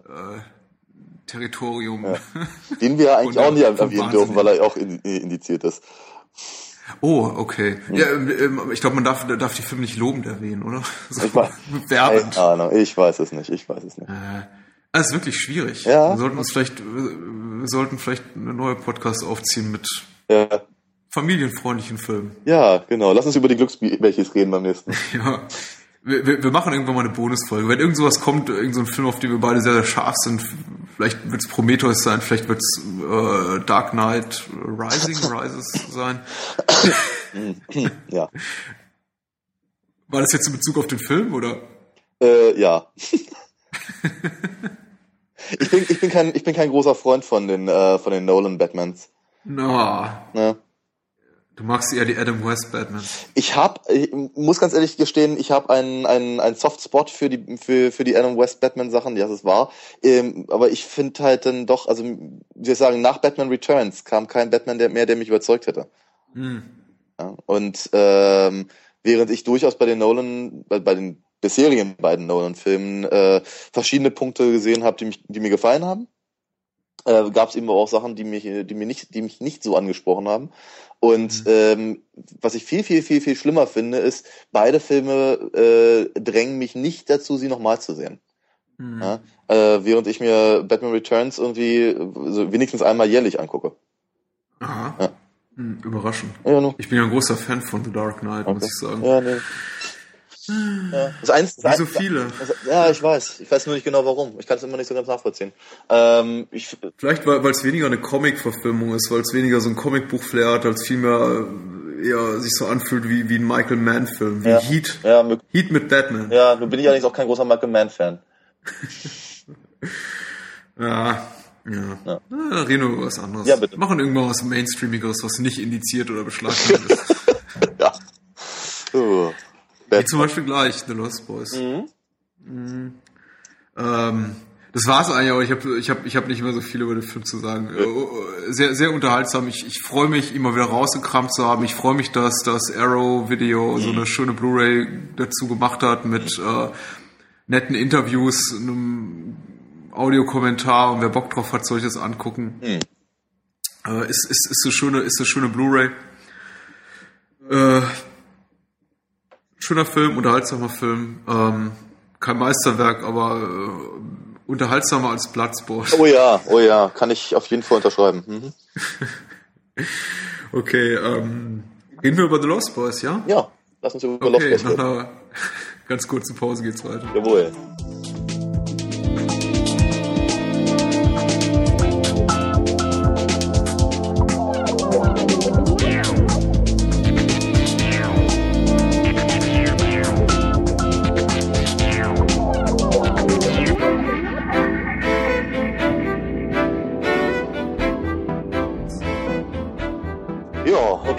Zweiten Film haben wir dann heute The Lost Boys rausgesucht von 87 von Joel Shoemaker, ähm, auch einem Regisseur, der natürlich nicht ganz äh, unbeleckt ist.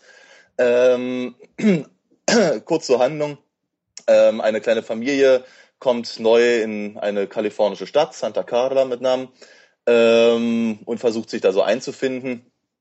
Und äh, der eine von den beiden, äh, Michael, gespielt von Jason Patrick, ähm, freundet sich nicht wirklich an, sondern äh, wir sagen, er, er stolpert mehr über eine, eine Gang von, ähm, ja, ich weiß nicht, äh, von, von dem, was man sich in den 80ern unter, unter Punkrockern oder so vorgestellt hat. Äh, angeführt von David, gespielt von Kiefer Sutherland. Und äh, ja, über kurz oder lang kommt halt raus, David und seine, seine Kumpels äh, sind Vampire und äh, wollen Michael eben auch zu einem von ihnen machen. Und Michaels kleiner Bruder Sam, gespielt von Corey Haim, einer von den beiden Corys, äh, wie sie auch gerne genannt werden, äh, Corey Haim und Corey Feldman. Und Corey Feldman spielt eben auch mit, ähm, wendet sich an die beiden, ähm, ja, wie soll ich sagen, selbsternannten Teenage-Vampirjäger Edgar und Alan Frog, eben wie gesagt gespielt von Corey Feldman und Jamison Newlander. Ähm, und sie versuchen nur also praktisch diese, diese Vampire halt niederzumachen. Und Michael äh, wird halt einerseits irgendwie angezogen von dieser Outlaw-Attitüde der, der Vampire, andererseits aber voll abgestoßen. Außerdem verliebt er sich ja auch noch in Jamie Gertz. Und ja, letztendlich müssen sie halt irgendwann den Vampiren Paroli bieten. Hm. Zog halt kurz zur Handlung. Ich glaube, ich glaube, bei Lost Boys ist äh, auch die Handlung ähnlich wie bei Dämonie relativ, relativ nebensächlich. Ich glaube, es ist, und das ist bei, bei, bei Joe Shoemaker ja häufig der Fall, ist ja einer von den Regisseuren, die denen oftmals halt äh, Style over Substance vorgeworfen werden. Mhm. Ähm, es geht, glaube ich, wirklich eher um, um, um das Flair, das, das Ambiente, äh, mhm. auch für die Atmosphäre des, äh, des, des Films. Und ja, also meiner Meinung nach ähm, äh, liegen halt äh, die Vorteile von, von Lost Boys vor allem in dem, was der Film äh, sozusagen angestoßen hat. Und das wäre? okay, äh, ich, dachte, ich, dachte, ich dachte, ich mache die Einleitung. Ich dachte nicht, dass ich jetzt die ganze Zeit darüber rede. Okay, ähm, also, also es ist so. Naja, ich meine, wenn du das irgendwie schon so an, an teaserst, ja, äh, also ich kann auch gerne was zu Film sagen. Ja. Ich, habe ich hab auch so meine Gedanken dazu. Echt, ja? Ich finde es. Äh, ich ja nicht gedacht. Ach echt, ja. ja. Menschenskinder.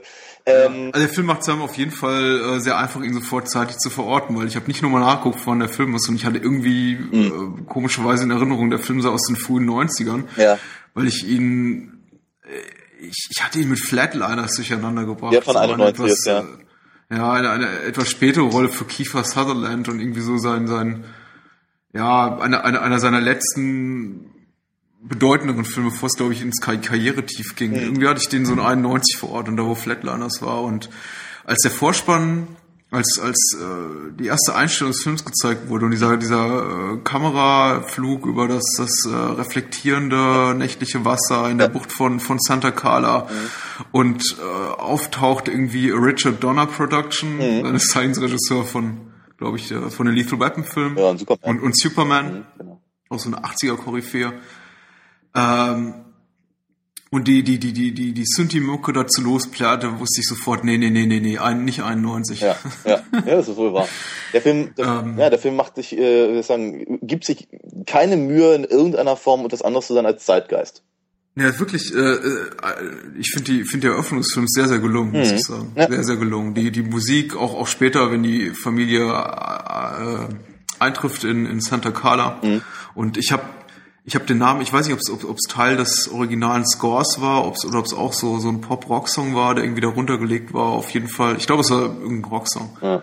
Ich weiß aber nicht mehr welcher. Mhm. Äh, musikalisch sehr schön untermalt, ja. gut zusammengeschnitten mhm. mit den ganzen äh, vermissten Plakaten mhm. der vermissten Kinder, die mhm. eben alle mutmaßlich von mhm. den Vampiren entführt und getötet wurden, ausgesaugt wurden. Ähm, äh, sehr cool gemacht, sehr cool gemacht. Mhm. Äh, hab dann auch ganz spontan vergessen, irgendwelche Notizen zu machen. Ja. Und hab komplett abgeschaltet und ja. hab vergessen, dass ich mich hier auch für eine Podcast vorbereite. Sehr unterhaltsam. Ja, das ist doch, das ist erstmal nicht schlecht. Also äh, ich, ich, ich mag den Film halt immer noch sehr gerne, durchaus. Ähm, er hat auch seine Längen, durchaus auch, äh, richtig. Ähm, aber nochmal gesagt, ich, ich glaube, was halt ganz, ganz we wesentlich für den Film ist, und da ist er sicherlich, sicherlich nicht der Einzige, aber er hat es geschafft, im Prinzip Vampire äh, in die Neuzeit zu bringen. Mhm. Ja, ähm, wenn man sich halt irgendwie die, die ganzen Hammer-Sachen anguckt, ähm, mit, mit Christopher Lee, ähm, dann sieht man halt, dass, dass entweder spielt das halt alles irgendwie im 19. Jahrhundert, oder aber äh, in, in, in späteren Sachen kommt ein alter Vampir in die Neuzeit. Das heißt, man, man, man spart offenkundig ein bisschen Produktionskosten, weil Leute können irgendwie in ihren, ihren Alltagsklamotten zum Set kommen.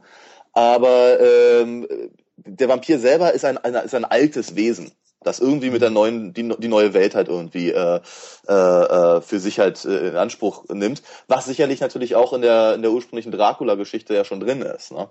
Mhm. Ähm, und auch bei Nosferatu natürlich. Ähm, mhm. Was eben Lost Boys schafft, äh, ich denke mal in einem Atemzug zu nennen mit äh, Vamp, mit Grace äh, äh, Jones und äh, Fright Night natürlich und hier, wie ist er, Near Dark. Near Dark. Ähm, dass, dass sie es eben geschafft haben, sie, sie, sie zeigen äh, aktuelle Vampire in der aktuellen Zeit. Ne? Ja. Ja. ja, bei Fright Night und Near Dark gehe ich mit. Ich bin überrascht, dass du Vamp rauskramst. Vamp ist ja bei uns eher äh, ein bisschen obskur. Also. Das, ja. Ich habe ich hab auch, ich hab, ich hab auch gedacht, ja, war das nicht um dieselbe Zeit wie, wie Near Dark und Fright Night, zwei auch äh, relativ bis sehr erfolgreiche Filme, wenn ja. ich wenn ich richtig informiert bin aus aus, aus der Epoche. Aber äh, mit Vamp habe ich nicht gerechnet, aber äh, ja. Ich fand halt ziemlich, ziemlich fies in dem Film, also von daher. Ähm, ja, also. Nee, aber wie gesagt, ich glaube, das Wichtige war eben nicht irgendwelche this Children of the Night Ding mhm. halt, äh, äh, rauszuholen, sondern eben, ähm, naja, Kiefer Sutherland als David ist eben mhm. ist halt ist halt ein aktueller Charakter. Ja? Man weiß halt zwar nicht genau, wann er da gebissen wurde oder oder ähm, ob er eben vielleicht älter ist und einfach nur mit der Zeit geht oder so. Mhm. Aber ähm, damit hat er eben natürlich, äh, also hat, äh, hat Joe Shoemaker mit Lost Boys im Prinzip so ein bisschen die, ähm, die Vorlage geliefert, nach der dann, ähm, äh, naja, im Prinzip von Buffy bis bis, äh, mhm. bis, bis, bis zu Twilight alle, alle mitziehen. Ja? Mhm. Ja, also, ja, wie, wie, wie, wie stehst du dazu oder wie findest du das, dass die Vampire ja. Hm? du, durch die Bank weg in dem Film eigentlich so als ja Anti-Establishment, Rocker, Punk-Typen inszeniert werden und eigentlich gar nichts mehr da ist von dieser ja, äh, tiefen Schwermütigkeit, die eigentlich die, die sonst Vampire so auszeichnet in den meisten Filmen, inklusive auch neuere Exemplare wie, wie den Twilight-Film. Ja, ja, ja. Auch bei Buffy ist, glaube ich, so, dass überwiegend die Vampire doch eher so ja, sehr, sehr düstere, in sich gekehrte Wesen sind, die eigentlich nur dann äh, mal so richtig außer sich geraten, wenn sie eben den Blutdurst verspüren und andere Leute angreifen. Also bei Buffy sehe ich das nicht so. Also sehe ich das ehrlicherweise ausschließlich bei Angel. Mhm. mhm der halt im Prinzip so das Musterexemplar des ne, Tall, Dark and Brooding halt ist. Hm. Äh, ja, ist der blonde Typ da aus Buffy. Spike. Der, ah, Spike. Spike. Und Spike ist, ich glaube, ich glaube, dass, äh, also sie sagen ja immer, dass ah. Spike äh, immer so ein bisschen auf Sid und Nancy halt äh, rekurriert. Äh, und äh, aber ich sehe halt ganz viel David eben natürlich da auch. Mhm. Und ähm, aber wenn ich halt eben auch zum Beispiel an True Blood denke, was vielleicht die, deutlich schönere, ah. die schönere mhm. äh, äh, Erwähnung einer, einer neueren Vampirgeschichte ist. Also weil mhm. Twilight ist jetzt nicht so meins. Ähm, da sehe ich natürlich eben auch so eine Sache. Ne? Dann haben sie halt ihre Bars und äh, obwohl halt hier Eric, wie heißt er glaube ich ja, äh, irgendwie über 1000 Jahre alt ist, äh, ist er irgendwie ja, ziemlich auf der Höhe der Zeit und all das. Ne? Und ja, ist aber auch eine ziemlich ähm, brütende Type, oder? Mm, ja. Ich habe nur die erste Staffel gesehen, aber er wirkt jetzt nicht gerade wegen so ein Springen ins Feld, der sagt, wow, ähm, ja, coole Sache, endloses äh, Leben, ich glaube, ich glaube, Sterblichkeit. Ich glaube, bei ihm ist es dann eher so, der, der ruht, glaube ich, in sich selbst, weil er so wahnsinnig ja. mächtig ist. Ähm, nee, aber tatsächlich, ich fand das bei, bei ich finde es bei Lost Boys sehr, sehr, sehr gut. Ich glaube, es ist so, mhm. es ist so dieses Ding, ich meine, ganz, ursprünglich sollte das ja im Prinzip Peter Pan als Vampir sein. Und wie der Titel schon sagt. Völlig richtig. Äh, dafür brauchte ich aber einen Moment, um das, um das, um das zu verstehen. Äh, und äh, sagen wir mal, sie haben eben im Prinzip sämtliche Peter Pan-Referenzen eigentlich fast rausgenommen. Mhm. die im ursprünglichen äh, Skript wohl noch drin waren. Und äh, jedenfalls, ich glaube, das ist genau das Ding. Ne? Ich meine, die, die, die verlorenen Jungs bei Peter Pan werden ja nun mal auch nicht älter, aber sie finden das total toll. Ne? Weil sie eben, weil sie im Prinzip halt äh, äh, immer in der unbeschwerten Kinderzeit sein können und mit einem Cowboy und Indianer im buchstäblichen Sinne spielen und mhm. gegen Piraten kämpfen und all das. Und genau das machen David und seine Kumpels ja auch letztendlich. Mhm. Die spielen zwar jetzt nicht um den Cowboy und Indianer, aber sie, sie haben einfach ziemlich viel Spaß an der ganzen Sache. Ne? Mhm. mhm. Ähm, ja, also wie soll ich sagen, die äh, mir ist nicht so ganz klar geworden, wo die, äh, warum nicht jeder von denen sagt, hey geil, ich will auch ein Vampir werden. Ne? Also. Das ist richtig. Scheint nicht viele Nachteile mit sich zu bringen, Vampir ja. zu sein. Nee, also und da Wie das Poster schon sagt, irgendwie, was war das? Irgendwie Endless Life, Live Forever, ja. Party All Night, it's cool to be a vampire. Ja, völlig richtig. Und ich meine ganz ehrlich, in Santa Carla ist tagsüber sowieso nichts los, also von daher ja. abends ja. alle auf irgendwie auf ihrem Rummel. Mhm. Dann, äh, ja, ganz ehrlich. Was war das eigentlich für ein äh, interessanter Musiker auf dem Rummel? Das war irgendwie so, so eine relativ, ja. wie ich fand, un unpassende Musikanlage, wo hm.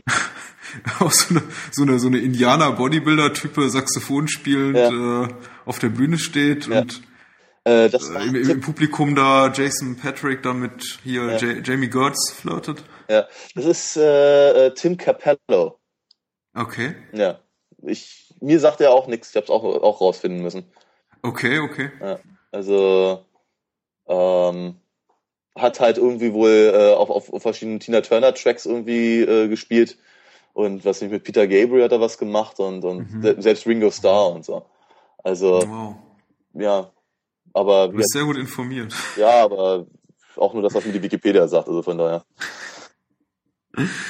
Oh Mann. Ja. Ist das eigentlich, äh, weil du vorhin schon mal die beiden Corys erwähnst, ist das ja. eigentlich der erste Film, in dem die beiden aufeinandertreffen oder gab es vorher schon mal irgendwas? Das weiß ich nicht so genau. Das weiß ich nicht. Aber sie haben, sie haben ja in verschiedenen Filmen gemeinsam gespielt, bis sie dann irgendwann ja. äh, vor, ich weiß nicht, zehn Jahren oder zwölf Jahren hatten sie ja ihre eigene Fernsehserie, die auch tatsächlich. Das ist so gar nicht so lange her. Ja. Das war 2006 oder 2007. Oder? Okay, was The Two Corys gemacht haben. Hm. Corey Haim ist ja mittlerweile gestorben. Hm. Die Drogenüberdosis oder sowas. Mhm. Ähm, ja, ich weiß es nicht. Meine Corey Feldman war zu dem Zeitpunkt ja schon schon äh, reichlich Star, würde ich denken. Ja, ähm, hat äh, äh, in den Goonies mitgespielt und in mhm. Stand by Me äh, und so. Also es war eine, ein, ein Gesicht, das man kannte. Mhm. Und äh, Corey Haim fiel mir in Lost Boys eigentlich immer dadurch auf, dass er äh, schätzungsweise 90 Prozent der Zeit äh, irgendwie mit offenem Mund dasteht. Ich weiß nicht genau, ob das an seiner Zahnspange oder großartige T-Shirts trägt. Ja, das auch. Aber ich, also. weiß, ich weiß nicht, was das sollte. Ob das cool sein sollte oder das, aber er hat immer den Mund offen. Das sieht oftmals hm. relativ blödig aus. Ja, das ist ganz süß. Ich glaube, das ist auch das, was äh, junge Mädchen an Justin Bieber mögen. Hm. Das ist irgendwie schon niedlich. Ach, ne? Okay. So ja. gehe ich mal von aus. Ja, sie, ich fand's, ich fand's ein bisschen zurückgeblieben, aber na gut. das ist meine Meinung. Ich habe eine Kritik, also eine Kritik aus der Zeit gelesen von Lost Boys, wo glaube ich das genau auch das Thema angesprochen wurde, ja. von wegen irgendwie äh, Corey Haim sollte nicht die ganze Zeit so angeschränkt, äh, an, angestrengt versuchen, mhm. ähm, äh, süß auszusehen, sondern sich mal mehr um Schauspieler. Mhm. Ansonsten sei der Film ganz gut. Mhm. Ähm, ich habe hier gerade gerade ich, ich, ich äh, frage, befrage gerade die Wikipedia zu dem Thema und tatsächlich waren die Lost Boys das erste äh, Mal, dass die beiden gemeinsam äh, miteinander gespielt haben. Hm. Ja. Hm. Kiefer Sutherland und Corey Feldman hatten zusammen vorher auch schon in Stand By Me gespielt. Stimmt, ja. Von daher hätten sich ja, cutten sich vielleicht sogar schon. Ja, ja, ja. Durchaus. Ja. ja. Wen ich auch noch entdeckt habe als Teil von, ich vergesse, ich habe den Namen seines Charakters vergessen. Kiefer Sutherland heißt du, sagtest du heißt David? Genau, ja.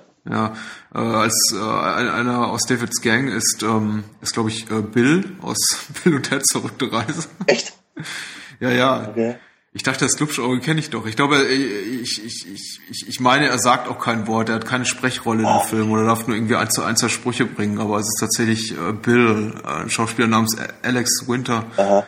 Ja, stimmt, ja. ja. Äh, aus, aus Bill und Ted's verrückte Reise. Scheiße, ja.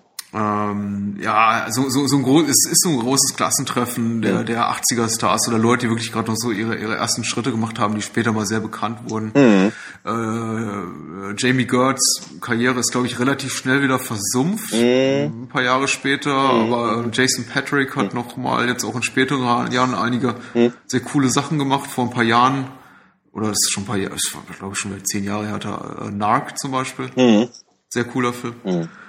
Und ähm, Diane Weiss natürlich, die gerade so eine, glaube ich, äh, neuen Karriereausschwung mhm. erlebt mit ähm, einer HBO-Serie in Treatment, mhm. wo sie eine Therapeutin spielt. Mhm. Ähm, viele, viele bekannte Gesichter, also auf mhm. jeden Fall so, so, so richtig schöne Klassentreffen, Atmosphäre. Also mhm. das hat mir da, hat schon Spaß gemacht. Mhm. Ja. Und äh, wie ich finde, halt einer der, der ja, würde ich sagen, der, der, der besseren äh, Joe Shoemaker-Filme. Auf jeden Fall. Ich meine, ganz ehrlich, wenn, wenn, normalerweise, wenn ich Joe Shoemaker höre, und da sind wir schon wieder bei Batman, äh, mhm. höre ich halt vor allem, oder sehe seh ich vor meinem inneren Auge halt dann die äh, Batman Forever Sachen und, und so und äh, Batman Robin. Von beiden Filmen kriege ich Pustel. Aber ähm, man vergisst halt darüber immer, dass er, dass er eben sowas gemacht hat wie Lost Boys oder eben Flatliners auch durchaus, der ja äh, sicherlich auch so seine Makel hat, aber durchaus ein ganz guter Film ist. Mhm. Ähm, und hier, wie hieß der noch gleich mit, mit Jim Carrey, das Ding? Number 23? Oh. Ich fand den gar nicht so schlecht. Also auch, auch wieder genau das gleiche Thema, äh, Style over Substance. Mhm. Ja. Number 23 schien mir auch ein ziemlich direktes Remake zu sein von dem deutschen Film 23. Ja.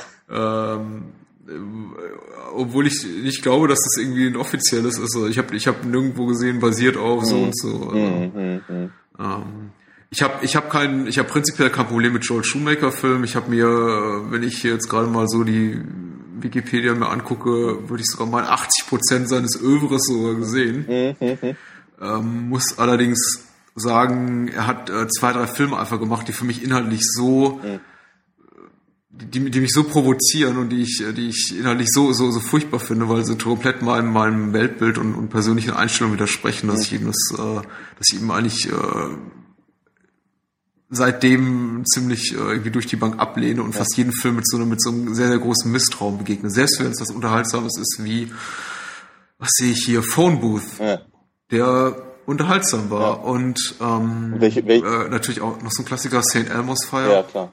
Aber was, was, was, welche Filme meinst du, die, die der? Äh, vor allem, ja, also vor allem die Batman-Filme ja, ja. und ähm, eine John Grisham-Verfilmung ja. namens Die Jury. Ja, ja, ja. So. ich, äh, ich, ich, ich kann eigentlich nicht, kann eigentlich nicht wirklich was über den Film verraten, was mich so massiv gestört hat, ohne zu spoilern. Aber es ist einfach der, der, der Film hat ein sehr, ja, fragwürdiges Ende. Mhm ähm, das äh, emotional sich komplett richtig anfühlt. Ja. Intellektuell aber vollkommen verkehrt ist. Ja, ja, ja, ist richtig. Ja, ja, ist völlig richtig. Also und ähm, mit die Jury geht's mir eben ähnlich wie mit den, sagen wir mal, ein Mann sieht rot Film mhm. mit Charles Bronson, ja. wo man die ganze Zeit denkt, ja, das kann ich schon alles nachvollziehen, mhm. warum der jetzt irgendwie den äh, der Vergewaltiger oder Mördergang die Eier abschneidet, mhm. aber ähm, cool ist das deswegen noch lange nicht. Völlig richtig, ja. Ja. ja. aber wie ich auch gerade sehe, was ich auch jedes Mal vergesse, Falling Down ist ja nun auch von, mhm. von Schumacher. Ein Film, der nicht so gut ist, wie ich in Erinnerung hatte. Ich habe ihn vor ein, zwei Jahren mal geguckt ja. und ich war sehr enttäuscht. Ja, ich auch. Äh, vor allem halt mit der, wie soll ich sagen, der Pointe in irgendeiner Form. Ja, weil ja. Äh, wenn man halt die ganze Zeit denkt, irgendwie, dem reicht's jetzt einfach und jetzt mhm. dreht er durch und dann stellt man am Ende fest, nee, nee, der hat schon eine ganze Weile ein Problem. Ja, ach, naja, gut, okay. Also das ist so, pff, komisch, vorher war es interessant. Ja, also, ja. Falling, Falling Down war einer der, der, der ersten ab 16 Filme, also keine Filme, die keine Freigabe hatten, ja. ab 6 oder 12, in die ich tatsächlich mich damals rein, habe reinschleichen oh. können. Und ich habe mit, äh, mhm. mit 14 Falling Down im Kino gesehen und äh, ah, war etwas geschockt. Mhm. Also, mhm. Ich habe ich hab mir damals so ein bisschen Sport rausgemacht. Meistens bin ich gescheitert. Ich mhm. bin, glaube ich, an, an, ich bin an, an, an Gremlin 2 gescheitert, oh. der unverständlicherweise hierzulande ab 16 war. Ja was, was Humbug ist, meiner ja. Meinung nach, wenn ich mir heute auch nochmal angucke. Ja. Ich bin an, an Alien 3, dem, hm. dem Fincher, Film, ja. damals gesch gescheitert. Ähm, was ich geschafft habe, war, glaube ich, Falling Down, da war ich 14 und ähm, Alarm, Alarmstufe Rot 2. Oh, oh, oh, oh, oh. Der war sogar ab 8, der war sogar ab 18 und ich habe es geschafft, da irgendwie, glaube ich, mit da war ich 14 oder 15 da reinzukommen. Ich habe das nur ein einziges Mal gemacht und zwar bei äh, und das, wie soll ich sagen, macht sich nicht so wirklich gut auf meiner Vita, aber äh, bei ähm, äh, Nightmare on Elm Street 5. Oh. Ja, weil ich wollte ganz dringend wissen, wie es weitergeht. Ja, also äh, keine Ahnung warum, aber ich musste das halt ganz dringend wissen und äh, auf allen Filmplakaten stand der Film sei ab 16. Und äh, ich war damals bitte? Ich dachte, Also, okay. Äh, ich war aber noch äh, 15 und ein paar kaputte, habe irgendwie meinen Schülerausweis gefälscht und wollte dann da damit rein. Und äh, dann sagten sie mir an der Kinokasse, damals das ist Royal, äh, der Royalpalast, äh, sagten sie mir, nee, bei uns läuft der ab 18. Das war eigentlich das einzige Kino, wo der überhaupt lief in, in Berlin. Und äh, naja, dann hatte ich, glaube ich, eine Karte gekauft für der Rosenkrieg. Und als dann die Werbung vorbei war, bin ich rübergeschlichen. Es funktionierte. Es funktionierte. Aber so begeistert hat mich der Film dann doch nicht. Ja. Ich war, äh, ich war riesengroßer Freddy-Fan, als ich jünger war. Ja. Ende, äh, so äh, Anfang der 90er. Ja, ja. Witzig dabei ist, dass ich eigentlich keinen dieser Filme damals gesehen hatte, Aha. bis auf den ersten Teil. Ja. Und den ersten Teil auch wirklich nur unter, unter, unter größten Angstzuständen Oh ja, ja. Ange, an, angeguckt hatte. Ich hatte mir den damals aufgenommen, da im Nachtprogramm von RTL lief und hatte ihn mir bei, bei, bei hellem Tageslicht angeguckt, als Ja. meine Eltern mal außer Haus waren. Ja. Und habe mich zu Tode geängstigt. Ja. Ich musste wirklich mehrfach äh, äh, vorspulen und ähm, äh, fand es unerträglich. Daraus ist komischerweise aber ein, ein, ein, ein, ein riesiges, ja, eine, eine, eine, eine Besessenheit erwachsen, me- meinerseits wirklich jedes, jeden Freddy-Zeitungsschnipsel Mhm. äh, zu sammeln, den ich irgendwie nur finden konnte, mir aus der TV-Spielfilm Oh ja. Oder anderen Fernsehs hört zu, irgendwie Sachen rauszuschneiden, Mhm. äh, wenn mal irgendwie ein Teil im Fernsehen lief und die in, ein, in, in meinen, meiner Freddy-Mappe zusammen. Ähm, ich merke Und gerade, ich konnte, durfte keinen keinen dieser Filme mehr überhaupt gucken. Ja. Ja. ich weiß, wir driften ab. nee, aber äh, äh, was ich jetzt witzig finde, ist, obwohl wir ne, offenkundig da vier Jahre auseinander sind, es deckt, äh, die Geschichten decken sich da so ein kleines bisschen, ja. Ja, weil äh, ja, ich betrachte ir- ir- irgendwie habe ich auch so das Gefühl, es ist irgendwie so ein, ein, ein zeitlicher Brei irgendwann. Gerade was so diese diese diese ähm, Horror-Sequel-Geschichten irgendwie angeht Ja. aus, aus, aus, aus den äh, 80ern, frühen 90ern. Mhm. Das äh, zieht sich halt irgendwie so, ist so, so ein Leitmotiv, was sich durch die gan- ganzen 80er zieht. Ja. Und ähm, ich habe, äh, muss ich sagen, von, von der von dem ganzen Wahnsinn um, um die zwei Corys zum Beispiel jetzt gar nicht äh, so viel mitbekommen. Ich Ja. kann das heute ganz reflektiert betrachten und sagen, ach ja, ist ja klar, der olle Joel, Joel Shoemaker und da sehe ich seinen Stil. Ja. Da sehe ich auch irgendwie äh, äh, einen Hauch von Lethal Weapon in der Eröffnung von, also in der Inszenierungsart von The Lost Boys. Aber ähm, das habe ich mir irgendwie auch erst später antrainiert. Ja, klar. Wa- Was so diese, diese ganzen Horror-Franchises angeht, muss ich sagen, tatsächlich äh, war ich einfach äh, frühreif. Ich denke mal, deswegen Ja. kommen wir da auch relativ schnell zusammen, Ja, weil ja, ich einfach sehr, sehr gut informiert war zur, Mhm. äh, zum, zum Unmut meiner Eltern. Äh, ja, meine, meine waren auch nicht super begeistert. Ich erinnere mich noch, als ich den ersten Nightmare gesehen habe, zusammen mit meinem Bruder. Das war die einzige, also äh, wie soll ich sagen, äh, die einzige Möglichkeit, ihn überhaupt zu sehen. Ich durfte ihn mir nur angucken zusammen mit meinem Bruder. Und meine Eltern äh, sagten danach, ich sei kreidebleich und haben mir eben verboten, die anderen zu gucken. Ich habe es dann aber doch gemacht und wurde halt irgendwie wurde ich Fan, selbst wenn ab dem dritten das Ding eigentlich nur noch irgendwie äh, ein einziger riesengroßer MTV-Clip war. Ne? Also, naja. Ich fand die, ich, ich fand, glaube ich, die, die Vorstellung, wie das diese Filme äh, unheimlich gut, spannend, äh, actionreich und sonst wie sein müssten, glaube ich, interessanter letztendlich als die Filme zu gucken. Ja. Natürlich habe ich mittlerweile dann viele Jahre später alle Filme auch gesehen. Ja. Ich muss sagen, ja, mehr, mehr als nett kann man dazu nicht sagen. Es Ja. gibt auch einige wirklich grottschlechte Teile. Also Oh ja. die Nightmare und Elm Street Reihe. Der erste Teil ist äh, sehr gut, ein Klassiker möchte ich sagen. Der dritte Teil ist auch relativ gut, aber Ja. den Rest kann man ziemlich vergessen, Ja. bis auf ähm, The New Nightmare, Den habe ich den Wes Craven dann viele Jahre später macht. Oh ja, das ist äh, stimmt, wo er, wo er den, den, äh, den Schauspielern auflauert. Das war ziemlich interessant, Ja, ja. ja. Ich muss sagen, ich hatte auch noch viel Spaß an äh, äh, Freddy vs. Jason. Ähm, aber vor allem Mhm. deswegen, weil ich dachte irgendwie, die Schauspieler hatten wahnsinnig viel Spaß daran. Robert England wie soll ich sagen, chargiert unglaublich und man merkt einfach, wie sehr es ihn gefreut hat, nochmal in die Maske zu steigen. Das ist schön. Aber äh, du hast völlig recht, wir kommen jetzt natürlich wirklich von den Lost Boys unglaublich hier weit weg. Obwohl, ich meine, die Zeit stimmt ja so etwa. Ja, ja, ja.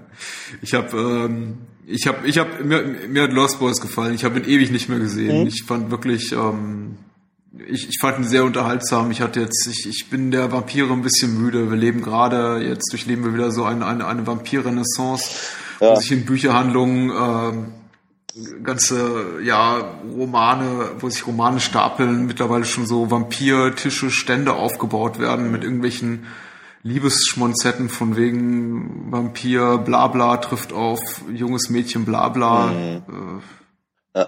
Wobei, lass die Spiele beginnen. Ja. Hm? Wobei tatsächlich in, in, in, äh, in Erlangen dachte ich, okay, Vampire sind ziemlich aus, heute sind es jetzt die Zombies. Ja, ja, Zombies ermüden mich aber auch, das ist genau das gleiche Thema. Ja. Ich habe auch gar kein Interesse mehr, ähm, The Walking Dead ja. zu gucken. Ja. Auch wenn es vielleicht wirklich eine gute Serie ist. Ich habe auch die, die Comics nicht gelesen. Ja. Ein, weil ich zurzeit gerade äh, Zombie-müde bin und Vampir-müde. Ein Kollege von mir hat eine, eine nette Postkarte rausgegeben, äh, wo, wo lauter Zombies an der Leine geführt werden und drüber steht Walking the Dead, was ich sehr komisch fand. ja. Äh, ich, ich, ich werde einfach abwarten mhm. und dann, dann, dann gucke ich mir das Ganze an. Vielleicht gucke ich mir auch irgendwann mal dann in, äh, weiß nicht, in nächtlich umnebelter Stimmung nach dem dritten Glas Wein irgendwie ja. mal so einen Twilight-Film an, mhm. weil ich es plötzlich ganz interessant finde. Oder ja, ich gucke mir auch mal die zweite, dritte, vierte Staffel von True Blood an und ich gucke mir Walking Dead an also, und kaufe vielleicht mal den Comic dazu. Ja. Ich weiß es nicht, aber jetzt im Moment, ich bin einfach äh, übersättigt. Also ja, wie soll ich sagen, ich habe den ersten Twilight-Film mir angeguckt und ich weiß nicht genau. Also das ich muss, ich muss gestehen, ich habe tatsächlich alle Bücher gelesen. Hm. Ähm, ich fand sie nicht besonders gut. Musste trotzdem hm. irgendwie, wollte trotzdem mitreden und wissen, wie es ausgeht und so. Ähm, nein, nein, begeistert hat's mich überhaupt nicht. Aber die Filme finde ich nur richtig, richtig schrecklich. Also mhm.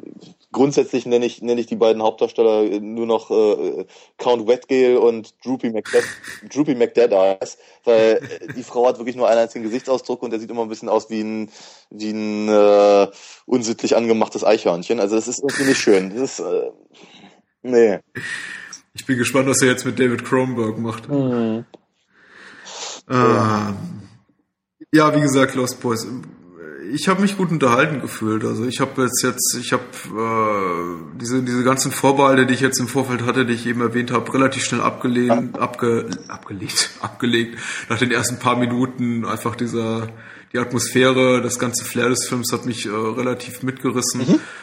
Ich war in der Mitte ein bisschen enttäuscht, weil der Film dann doch so ein paar Durchhänge hat und ja. nicht so wirklich zu Potte kommt. Ja. Ähm, ist auch diese ganze, dieser romantische Nebenplot. Mhm. Ich weiß, die Charaktere brauchen irgendeine Motivation am Ende, um gegen die Vampire sich aufzu, ja.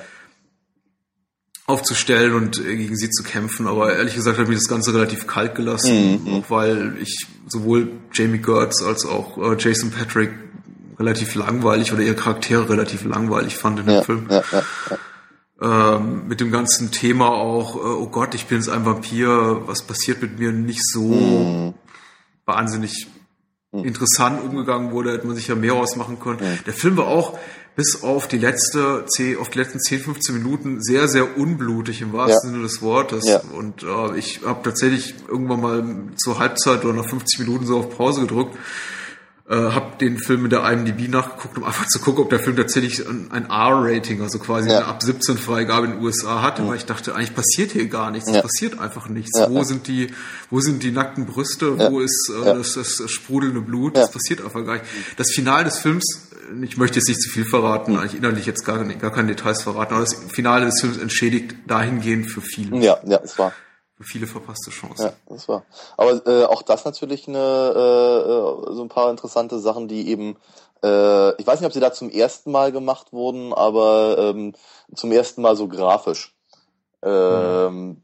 Wie sie dann halt später auch bei, ja, zum Beispiel bei Buffy oder sonst wo aufgegriffen wurden dann wieder. Ne?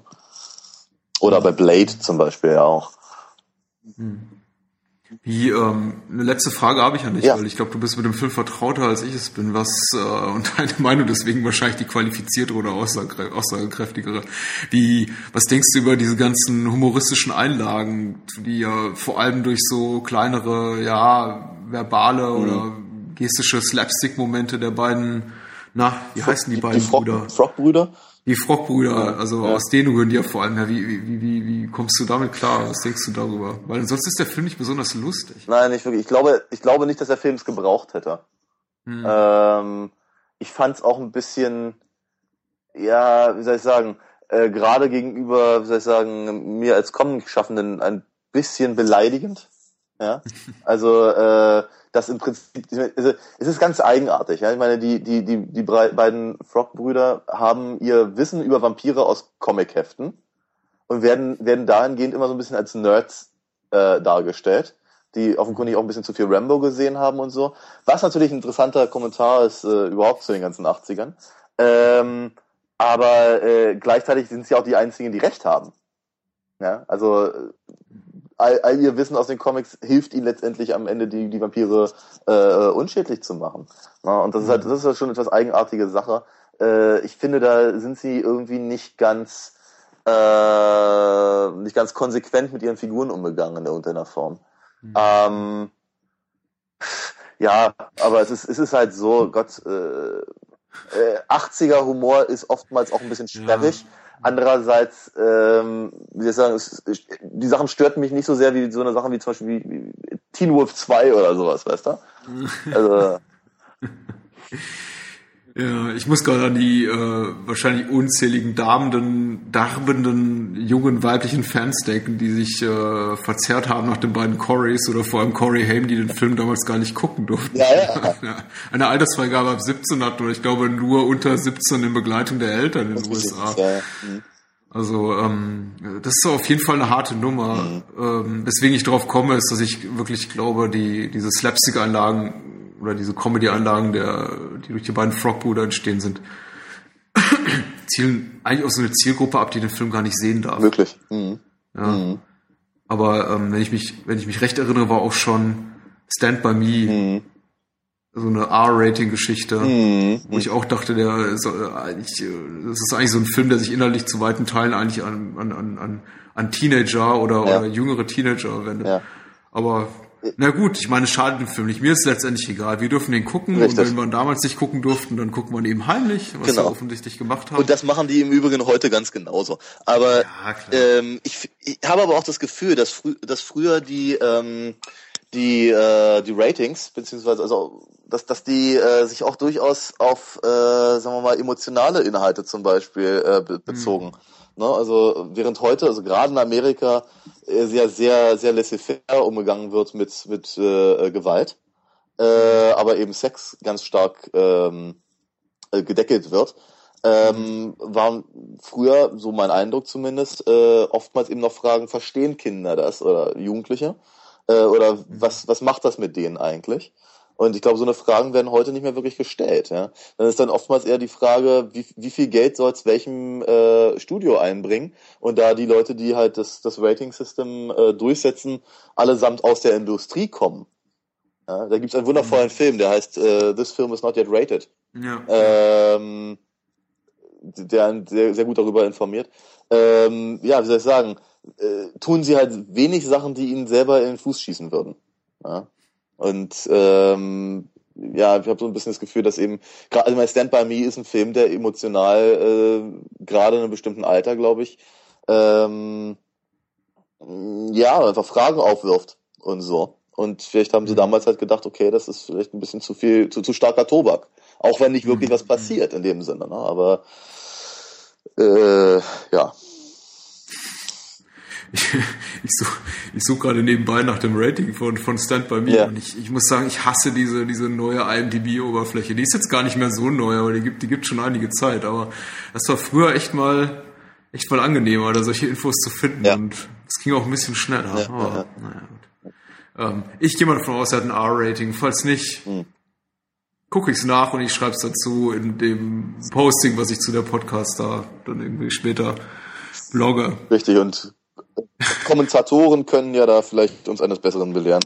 Ja, ich, ich, ich hoffe doch sehr. Cool. Naja, dann ähm, Haben wir es wieder? gehen wir mal. Kommt jetzt noch was? Nee, Nee. nee. Ich glaube, das war's. Dann gehen wir jetzt mal so äh, zum, zum verabschiedenden Teil unserer Podcast über. Nach einer winzigen Pause sind wir zurück.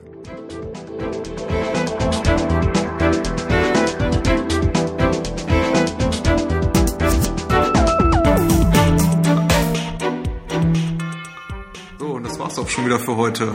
Ich hoffe, euch, den Zuhörern, hat es ein bisschen Spaß gemacht. Uns auf jeden Fall. Oh ja. Ja.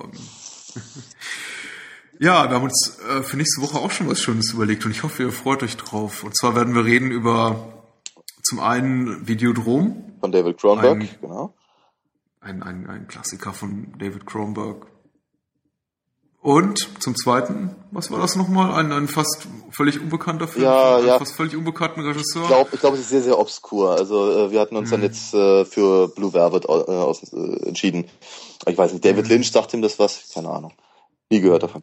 Oh, David Lynch, David Lynch. Ja, Oh. Ja, hatte, dachte, hatte irgendwas mit, mit äh, transzendenter Medita Meditation zu tun, nein? stimmt, stimmt, stimmt. Wo, wobei ich, äh, ich bin auch mit, äh, ich, ich gucke das später nochmal nach, aber David Lynch, ich bin mir jetzt auch gerade nicht so sicher. Ich dachte eher an Michael Bay. Genau. Auf deinen Blue- Transformer, Blue- Frank. Ja. Blue, Blue, Blue, ja. Mhm. Valentine, Velvet. Gut.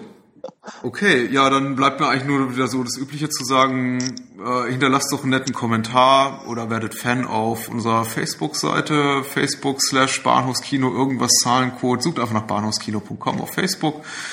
Aktuelle Postings, Reviews, Trailer etc. pp. bla bla bla findet ihr auf bahnhofskino.com. Willst du nochmal deine eigene Seite erwähnen, Daniel? ja, wenn wir schon mal dabei sind, dann erwähne ich doch noch mal kurz alinafox.de, die Comic-Webseite meiner Meisterlieben.